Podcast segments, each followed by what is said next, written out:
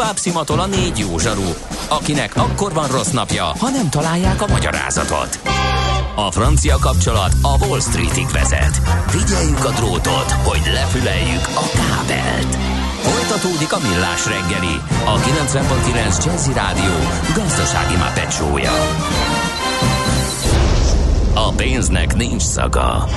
Mi mégis szimatot fogtunk. A Millás reggeli fő támogatója a Schiller Flotta KFT. Schiller Flotta and Rent a Car. A mobilitási megoldások szakértője a Schiller Autó tagja. Autók szeretettel. Köszöntünk mindenkit, ez a Millás reggeli itt a 90.9 Jazzin. Megyünk tovább, van egy 3 bő 3 óránk még a mai adásból, Kántor Endrével. És Gede Balázsra. És megnézzük, hogy a 0 30 20 10 9-re jött valami a hírek alatt, de én úgy látom, hogy nem.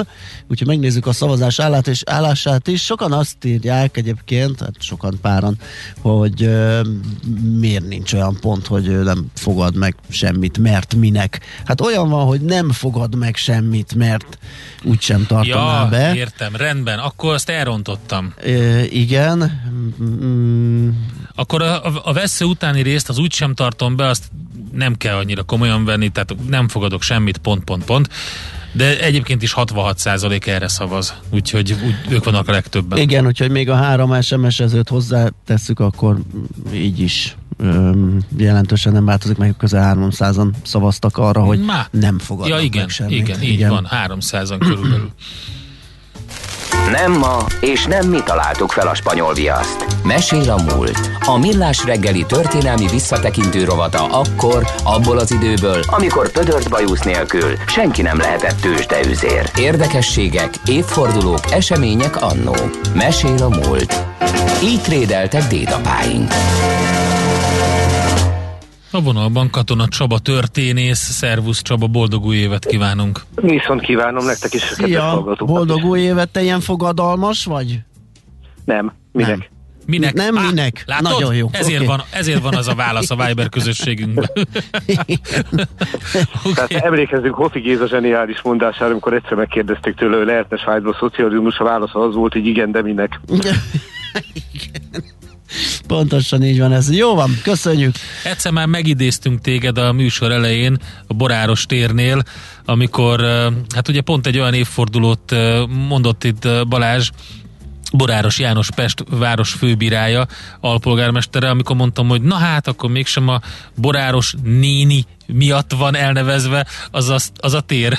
Kiderült, se nem néni, se nem miatta, viszont a Lónyai utca az biztos, hogy arról az úriemberről van elnevezve, akiről most beszélünk. Lónyai Menyhértől konkrétan, és én nagyon-nagyon örülök, hogy az ő neve így előkerült, mert a Lónyai utca sokak számára ismerős, de megint ott tartunk, ahol Priál Kornéliánál. Pontosan. Ugye, hát ki van mögötte, mi van mögötte, és hát a magyar kiegyezés egyik igen fontos alakja, majd mindjárt elmondom, hogy miért gondolom azt, hogy fontos alakja, uh-huh. de kezdjük azzal, hogy mi adott lehetőséget arra, hogy egyáltalán beszéljünk róla. Hát már megint egy évforduló, 1822. január 6-án született, tehát nem sokára 200 évvel ezelőtt, 200 éve, 200. évforduló lesz annak, hogy meglátta a napvilágot. Nagylónyai és Vásárosnaményi gróf Lónyai Menyhért. Ami azért mutatja, hogy jó családba született. Igen. Tehát hm, ez egy elég, elég tehetős família, hogy finoman fogalmazzak, arisztokratákról beszélünk, és hát nagyon lényeges dolog az is, hogy ő már egészen fiatalon, majd még visszatérünk az ifjú korára, de lényegében megörökli édesapjától, Jánostól az, hogy Bereg megyének, aki egyébként első alispán is volt országgyűlési képviselője legyen. Tehát mondhatjuk azt, hogy egy kedvező helyzetből indult az ő karrierje, de ezt nem tekintsük, ne rójuk föl neki, ugyanis ezzel a lehetőséggel, ami számára így rendelkezésre állt, ezzel élt. Egy olyan emberről beszélünk, aki előbb odahaza végzi a tanulmányait, majd pedig Pestre kerül, és akkor az ottani katolikus gimnáziumba, majd pedig az egyetemre, és foglalkozik bölcselettel, meg egyebekkel. Ebből az időszakból érdemes megemlíteni szorosra fűzött kapcsolatát eh, kedves jó barátjával, a magyar irodalom történetből ismerünk, Madács Imrével. Eh, ez egy picit eh, hát más irányba is elmozdul, mert hogy Madás történetesen szerelmes lesz Ónyai Menyhért testvérébe. De az más kérdés, hogy ez aztán tehát nem, nem szökken virágba ez a szerelem, de mindesetre kialakul köztük egy ilyen szoros kötődés. Viszont nagyon hamar kiderül, hogy az ifjú Lónyai Menyhértnek minden irodalmi próbálkozása dacára az elsődleges érdeklődési területe az nem más, mint a gazdaság. És ezzel kezd elfoglalkozni egyre aktívabban. Volt olyan életrajzírója, aki azt írta róla, hogy tulajdonképpen ő volt az egyik első ember, aki úgy valósította meg a lifelong learning fogalmát, hogy nem is tudta, hogy van ilyen. Uh-huh. De jó. Hanem, hogy, uh-huh hanem úgy, úgy állandóan képezte magát, állandóan érdeklődött, és, és folyamatosan igyekezett gyarapítani a tudását, amit, hogyha meggondolunk, a modern közgazdaságban nélkülözhetetlen, és a modern közgazdaság az már 19. században ilyen értelemben a helyén van. Na most oda kerül az országgyűlése, 1843-ban nagyon fiatal, épp hogy elmúlt 20 éves. Itt Széchenyi István lelkes híve lesz, támogatja a szabadelvű pártot, utazgat Európában, mert megteheti, de nem ilyen buli utazások ezek, hanem folyamatosan tapasztalatra vesz szert, és amikor hazatér, akkor ír egy könyvet, aminek ez a címe, hogy Hazánk anyagi érdekei. Jó. Azt gondolom, hogy ez világosan kijelöli az ő érdeklődését. És részt vesz a centristák szerkesztésében megjelenő Pesti írlapnak a megjelentetésében, és folyamatosan ott van az országgyűlésen tulajdonképpen haláláig, kivéve amikor nincs országgyűlés, ugyebár. Majd 1848-49-ben a kormány segítőjeként tevékenyen részt vesz a forradalomban és szabadságharcban, nevezetesen a Szemere kormányban már államtitkári teendőket lát el, hát ezek után talán nem meglepő, hogy menekülnie kell. Uh-huh. Párizsba megy, és Párizsban egyebek mellett szintén a tanulmányait igyekszik gyarapítani, különféle gazdasági intézeteket látogat. Nagyon hamar kegyelmet kap 1850-ben, hazatér, de visszavonul a közélettől, ugye a bakrendszer az nem igazán neki van kitalálva, hogy finoman fogalmazzak.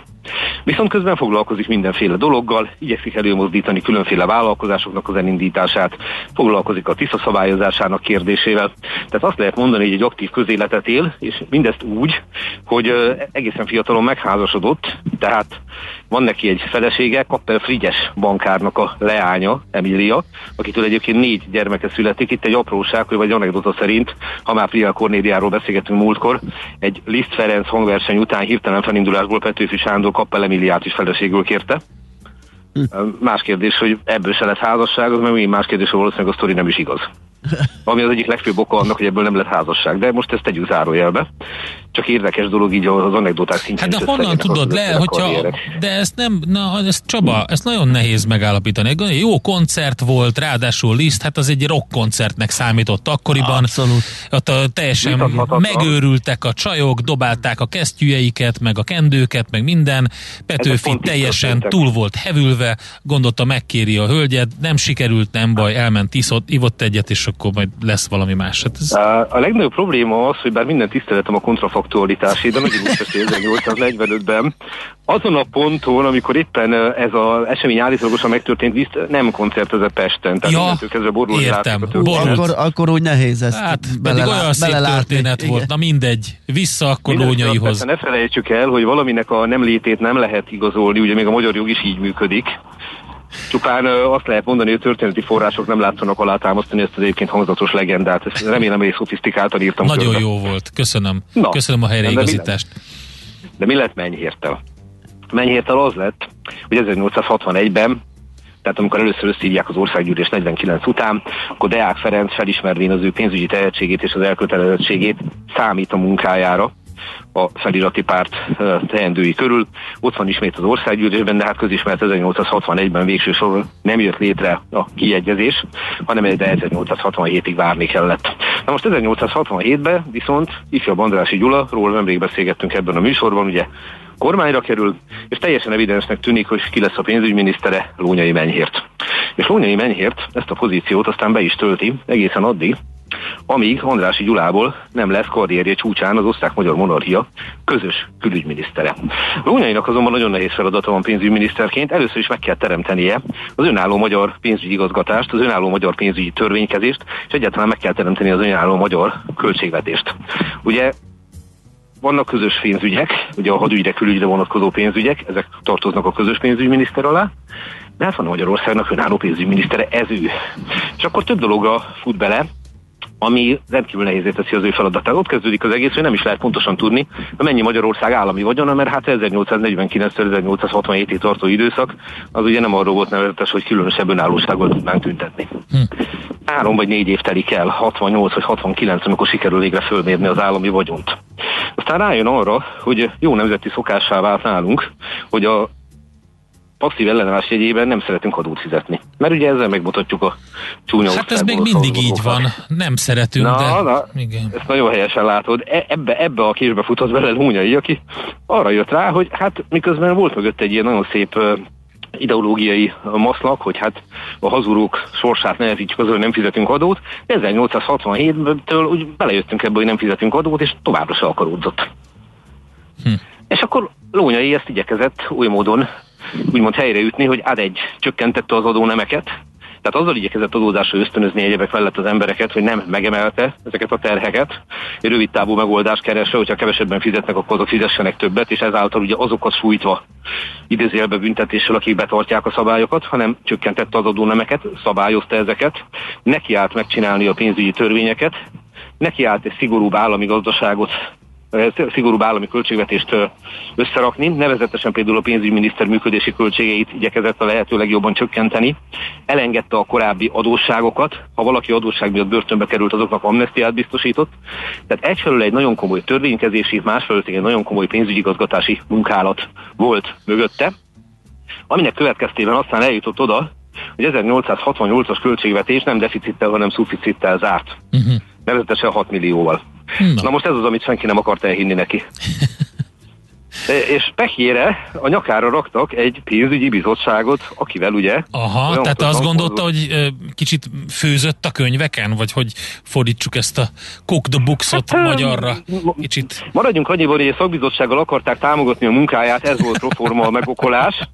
Ez a szakbizottság azonban nagyon hamar hát tengelyt akasztott, és megromlott a viszonyuk, aminek egy nagyon érdekes következménye lett, ami a mai napig nyomot hagyott a magyar állami közigazgatáson és a pénzügyi gazdálkodáson. Nevetesen arról van szó, hogy amikor beterjesztette ezt a, ezt a költségvetést, az őt bíráló pénzügyi bizottságnak, akkor közölték vele, hogy de ez lehetetlen. Tehát ne találjon már ki ilyeneket, ez nem fordulhat elő Magyarországon. Lónyai, ez némiképpen fölkapta a vizet, lássuk be érthetően, és tételesen igazolta, hogy hát kérem tessék megnézni, itt egyesével végig lehet nézni minden tételt, mire a bizottság közölte, hogy ők nincsenek azon kompetenciák birtokában, hogy ezt ellenőrizni tudják, ezt nem értik. Ez nagyon jó. A, ugye? Ugye? De véleményüket fenntartják. De, De ezen a ponton született meg a gondolat, hogy létre kell hozni a magyar állami számbevőszéket. Hmm. Ami 1870-ben fel is állt, és nem ok nélkül, hogy szakemberekkel töltsék föl ugye ezt a intézményt, és szakemberek foglalkoznak a pénzügyekkel, mert ne az legyen már, hogy összerántunk 15 egyébként jól szituált politikust, akik hát fogalmazunk úgy, hogy mérsékelten tájékozottak a pénzügyekbe, ilyen szinten ő tartozik követel, stb. Igen, de ők, ők ellenzékiek voltak alapvetően, nem? Akkor... Részben. Részben, részben, aha. Ugyanis az, részben, ugyanis az a helyzet, hogy uh, Lónya Érzér a saját kormánypártján belül is lassan, de biztosan háttérbe szorult. De nem feltétlenül értett mindenben egyet a miniszterelnökével. Lónyai, az a szigorú pénzügyi szakember egyértelműen a költségvetési hatékonyságot, a költségvetési szigor képviselte. Mondok egy konkrét példát, 1870-ben föláll a fővárosi közmunkák tanácsa, erről is beszéltünk itt. Ugye azzal a célral, hogy létrejöjjön egy Bécshez mérhető birodalmi főváros, tehát nem idézőjelben csak egy magyar fővárost akarnak megteremteni Budapest révén, hanem egy olyat, ami át egy európai világváros, de ami a legfontosabb, hogy a kétfejű birodalomba egyenrangú partnere Bécsnek. És Lónyai úgy gondolja, hogy ezt úgy kell megvalósítani a költségvetési szigor jegyébe, hogy nem kell itt mindenféle beruházásokat eszközölni arra nézve, hogy legyen nagykörút, meg aztán a későbbi Andrási út, akkor is Sugárút, hanem legyen a gazdaság és a kereskedelem központja Budapest, ahogy már a reformkorban Pest városa egyébként az volt, uh-huh. de ezek luxus beruházások. Andrásinak ez kevés, neki egy politikai, reprezentatív főváros kell, annak szellemében, amit elmondtam, a fővárosi közmunkák tanácsa ugye azzal a célral állt össze, hogy a leendő főváros vezetése és a kormány között az összhangot biztosítsa. Ezt az összhangot főleg az biztosította, hogy maga a miniszterelnök lett a fővárosi közmunkák tanácsának az elnöke. Azt gondolom, hogy ezt nem kell részletesen körülírnom, hogy ez mit jelentett. Hát, Én azt sem.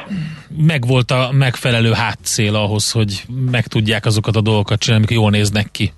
Hát megteremtették az összhangot végül is. Igen. Na, de ezzel nem volt probléma. Viszont ez mutatja azt, hogy nem a lúnyai féle koncepció nyert, természetesen, hanem Andrási. És a lúnyai körül lassan, de biztosan kezdett elfogyni a levegő, ahonnan aztán jött egy menekülő útvonal, az nevezetesen, hogy Bécsbe felkérték őt közös pénzügyminiszternek. Uh-huh. 1870-ben, és el is ment közös pénzügyminiszternek, nagyon-nagyon rövid ideig töltötte be ezt a posztot, alig több mint egy évig, ugyanis 1871-ben, megint visszautalnék a korábban mondottakra, Andrási Gyula lesz a közös külügyminiszter, oh. és fog kell egy kormányfő. Értem. Uh-huh. és, és Lónyai Menyhért hazatér kormányfőnek, és a kormányfősége megint nagyon rövid ideig tart, 1871-től 1872-ig, gyakorlatilag az a korábbi térvesztés, amiről beszéltünk, ez itt fokozottan érvényesül, tehát lassan, de biztosan a kormányon belül is elveszti a támogatottságát. Ilyen problémák húzódnak a háttérbe, hogy például a kormánypárt úgy érzi, hogy a párt érdekei kevésbé jelennek meg az egyre önállóbbá váló kormányzati intézkedések során.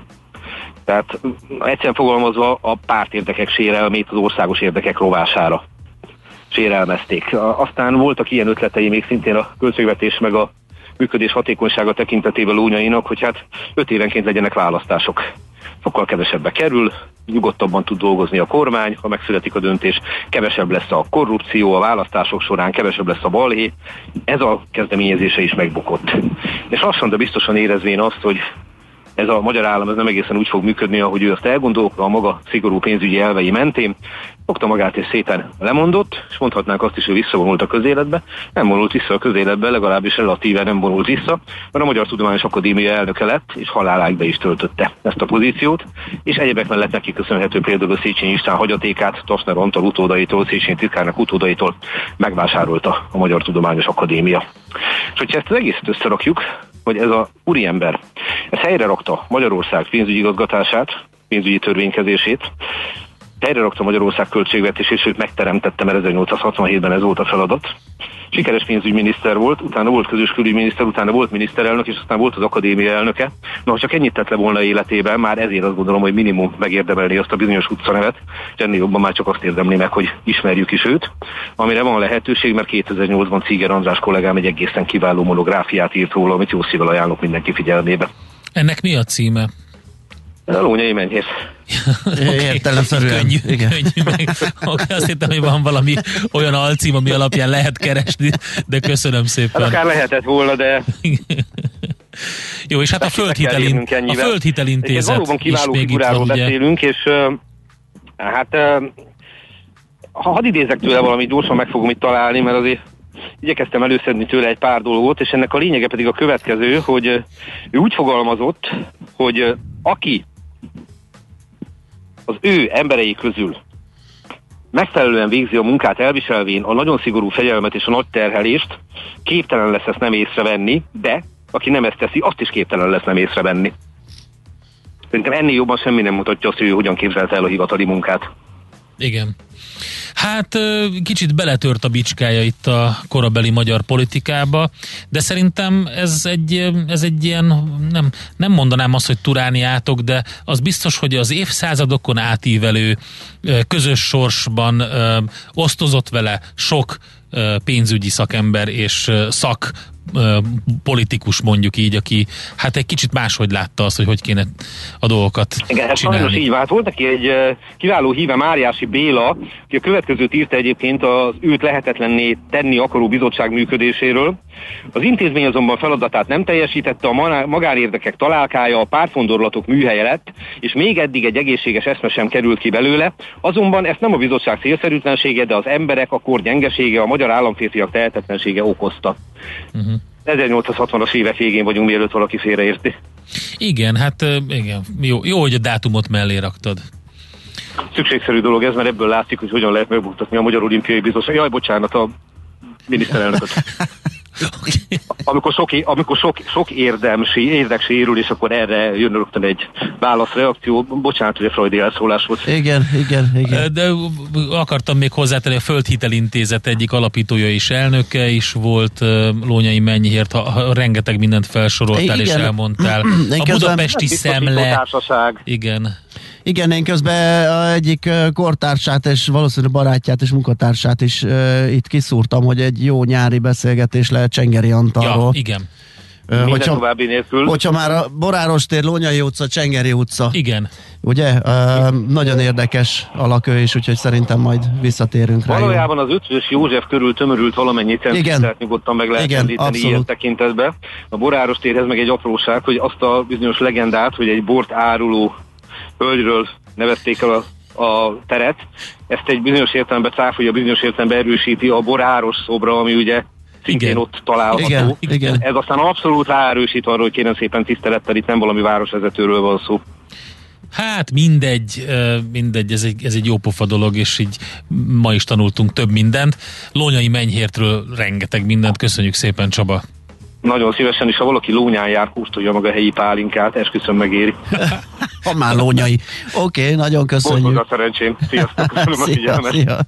Katona Csaba történésszel beszélgettünk a 200 évvel ezelőtt született lónyai mennyhértről. Mesél a múlt robotunk hangzott el. Kövesd a múlt gazdasági és tőzsdei eseményeit kedd reggelenként a Millás reggeliben. Kősdei és pénzügyi hírek a 90.9 jazz az Equilor befektetési ZRT szakértőjétől. Equilor, 30 éve a befektetések szakértője. Deák Dávid üzletkötő a telefonvonalunk túlsó végén. Szia, jó reggelt! Sziasztok, jó reggelt, üdvözlöm a hallgatókat. Na, tegnap nagy menetelés volt, ezt lehet-e folytatni, vagy esetleg kicsit megpihen a bőrze? Abszolút lehet folytatni, ma is nagyon jó hangulat van itthon, 6%-os pluszban a Bux Index, már 52.254 ponton áll, a forgalom is egész szép, 1,5 milliárd forintot is meghaladja, és gyakorlatilag mind az OTP, mind a MOL részvénye 1% körüli pluszba kezdi a napot, ezzel uh, húzzák magukkal az egész Bux Indexet, az OTP 17.200, míg a MOL részvényét 2608 forinton kereskedik. A blue chiperin közül egyedül a Richter kezdi némi korrekcióval a napot, ő is mondjuk csak 1,1%-os mínuszban, így is 8880 forinton áll. A Magyar Telekom értéke nem változott, 418 forinton kereskedik. Uh-huh. Uh, Európa is ennyire vidám mindenhol? Így musikálnak a tőzsdék? Nagyon hasonló mozgásokat láthatunk Európa szerte, 6% körüli plusz látok most a Párizsi Kakáron és a spanyol indexnél is, egyedül a német DAX egy picit szerényebb 2,1%-os uh, emelkedést mutat, a londoni FTSE viszont uh, felül teljesítő uh, 1,2%-os pluszban ebben a pillanatban, és 2,1%-os plusz hát láthatunk az amerikai határidős indexeknél is, úgyhogy kitart egész nap a jó hangulat, aztán meglátjuk, hogy az amerikai nyitásra ez tovább fokozódik, vagy némileg mérsékelődik. Ha a forinton esetleg látszik-e ennek a nyoma, hogy próbál eltávolodni erről a 370 környéki szintről, nem tudom, hogy ma tudott-e újabb lendületet venni? Abszolút, a forint is kapott új lendületet, most már mondhatjuk, hogy azért valamennyire ö, ö, el is távolodott ettől a 370-es szintől, most egy euróért jelen pillanatban 365 forint 95 fillért, míg egy dollárért 324 forintot kell fizetni a bankközi devizapiacon. Egyébként a régiós devizákban kifejezetten jó a hangulat, tegnap is nagyon jó volt a mai kereskedésbe folytatódik, mind a cseh korona, mind a lengyel zloty dinamikusan erősödik a forint mellett is. Egyedüli egy nehézség lehet, hogy ugye a dollár is a főbb devizákkal szembe erősödik, már egy 13 alatt az euró dollár most egy 12,9 felett ebben a pillanatban. Aha.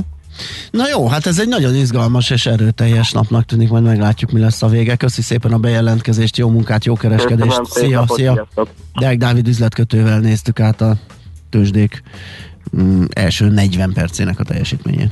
Tőzsdei és pénzügyi híreket hallottak a 90.9 jazz az Equilor befektetési ZRT szakértőjétől. Equilor, 30 éve a befektetések szakértője. A kultúra, befektetés önmagunkba, a hozam előrevívő gondolatok. Könyv, film, színház, kiállítás, műtárgy, zene. Ha a bankszámlád mellett a lelked és szürke állományod is építeni szeretnéd. Kultmogul. A millás reggeli műfajokon és zsánereken átívelő kulturális hozamgeneráló rovata következik olyanja, oly annyira átívelő, hogy azt fogjuk feszegetni e, többek között, hogy mi az az új zene. Itt van velünk a vonalban Horváth Balázs, az Átlátszó Hang új zenei fesztivál kurátora. Jó reggelt kívánunk, szervusz! Jó reggelt kívánok, szervusz! Szia, jó reggelt! Mert hogy jövő héttől egy újra új zenei fesztivál lesz, Erről beszéljünk majd, hogy ez micsoda, de először fejtsük meg ezt a, ezt a, ezt a zsánert, ezt a, ezt a stílus irányzatot, vagy mi ez? Mi ez az új zene? Igen, sokkal több ez, mint stílus, hát van ebben minden.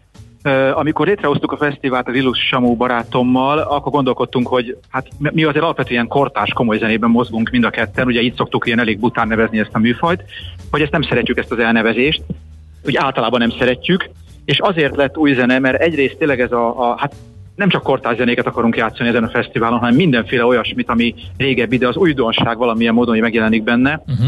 Másrészt pedig van, azért van egy ilyen európai hagyománya most már, hogy főleg német területen új zenének mondják a, a, a kortárs művészetet, mert ezzel akkor tulajdonképpen nem zárjuk ki azt, hogy nem, nem kortás komoly zenek, nem zárjuk ki azt, hogy csak komoly zenei alkotások legyenek, már amennyiben ezt az egész komoly zenét komolyan kell venni, hanem, hanem tényleg csomó minden más belefér, mint ahogy ezen a fesztiválon is egyébként tényleg most éppen nézegettem, a kilenc eseményből legalább 6-7 teljesen különböző dolog lesz.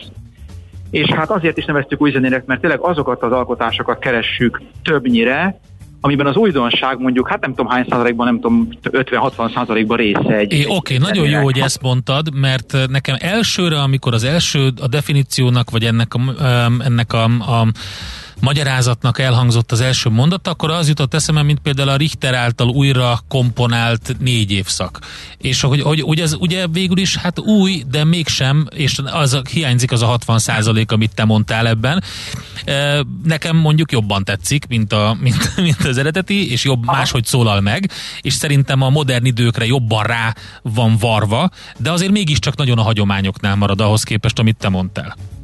Igen, bár mi szerettünk elővenni olyan zenéket is, amik mondjuk 50-60 év ezelőtt készültek, sőt voltak ennyi régebbi zenék is, sőt egyszer egy több ezer éves uh, japán, uh, japán show uh, zenét vettünk elő, úgyhogy az, is, az is új volt a maga nemében. Uh-huh. Mindenesetre uh, tulajdonképpen a, a, a, az újdonság az lehet eredeti értelemben is új, és lehet átdolgozás értelemben is új, bármi belefér. Azért alapvetően azt kell, hogy mondjam, hogy nagyon sokszor az adott program az úgy alakul ki, hogy kik jelentkeznek nálunk, kiket találunk meg mi, és akkor szépen lassan elkezdjük a koncepciót fölépíteni a köré, hogy mivel rendelkezünk már. De azért ez a novum, amitől az emberek, emberek sokszor félnek, ugye hát ez, ez bennünk van, hogy félünk az újtól, de közben állandóan kíváncsiak vagyunk, tehát igaziból folyamatosan keressük is az újat. Oké, okay, szóval... Ez, ez nagyon kell nekünk. Kicsit még segítsünk a hallgatóknak, akik most azon gondolkodnak, hogy mi hangzik el. Az avantgárdnak mennyire van köze ehhez, vagy, vagy, vagy mennyire nincs? Nem kell, hogy legyen. Most például lesz olyan eseményünk, ahol elhangzik egy avantgárdnak tekintett, valaha avantgárdnak tekintett zeneszerző, Pierre Bouleznek egy műve az 50-es évekből. Uh-huh. Hát ez ma már egy klasszikus, vagy nem tudom, egy régi Aha. darabnak számít.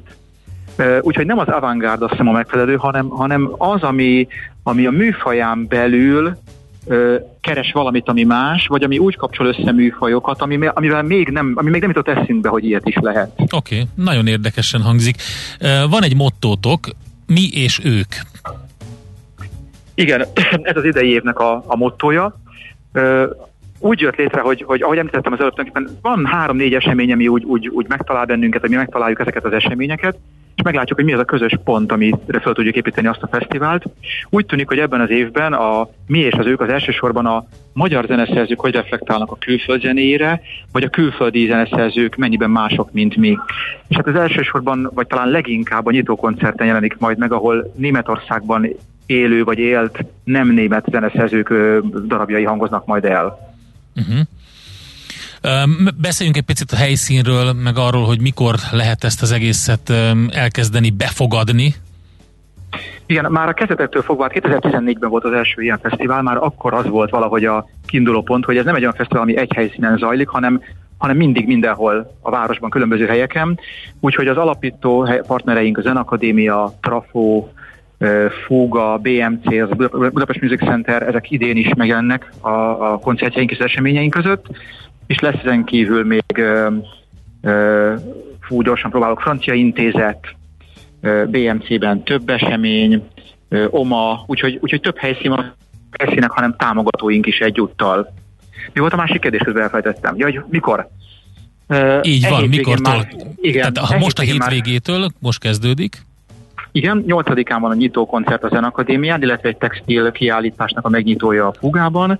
Általában ilyen hétvégék környékén lesz ez a dolog, és a záró esemény az január 23 vasárnap, de hát nyilvánvalóan az átlátszóhang.hu honlapon ezeket pontosan meg lehet találni. Igen, jó, ezt mindjárt el fogjuk mondani. Köszönöm. Közben, nézem, közben én is nézem azt, hogy mikor kezdődik és mi történik. Ilyeneket találtam, hogy multimédia zongora koncert például. Tehát ez már eleve nem egy, egy, egy, egy hagyományos dolog.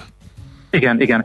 Ez, ez pont az egyik olyan esemény, amit én kurálok, Ez egy szuper koncertnek ígérkezik, ez a, ez a hölgy, a Luisa Espigoli, egy spanyol zongorista, aki főleg spanyol, német, francia területeken lép föl, és leginkább elektronikus zenével, elektronikával, videóval dolgozik együtt, és ahol én láttam őt Spanyolországban, ott volt egy olyan koncert, hát, vagy olyan darab azt fogott meg, ahol ő nem zong, gyakorlatilag úgy zongorázott, hogy nem volt zongora, tehát hangszer nélkül játszott valamin, és ki volt vetítve mellé kettőben az ő saját énje, tehát három, hármas megtriplázódott, és ezek állandóan reagáltak egymásra ezek a videó Juizák, az élő Juizával, és annyira tetszett nekem, hogy úgy éreztem, hogy muszáj őt meghívni, úgyhogy én is ezt emeltem volna ki, mint egy ilyen különleges esemény.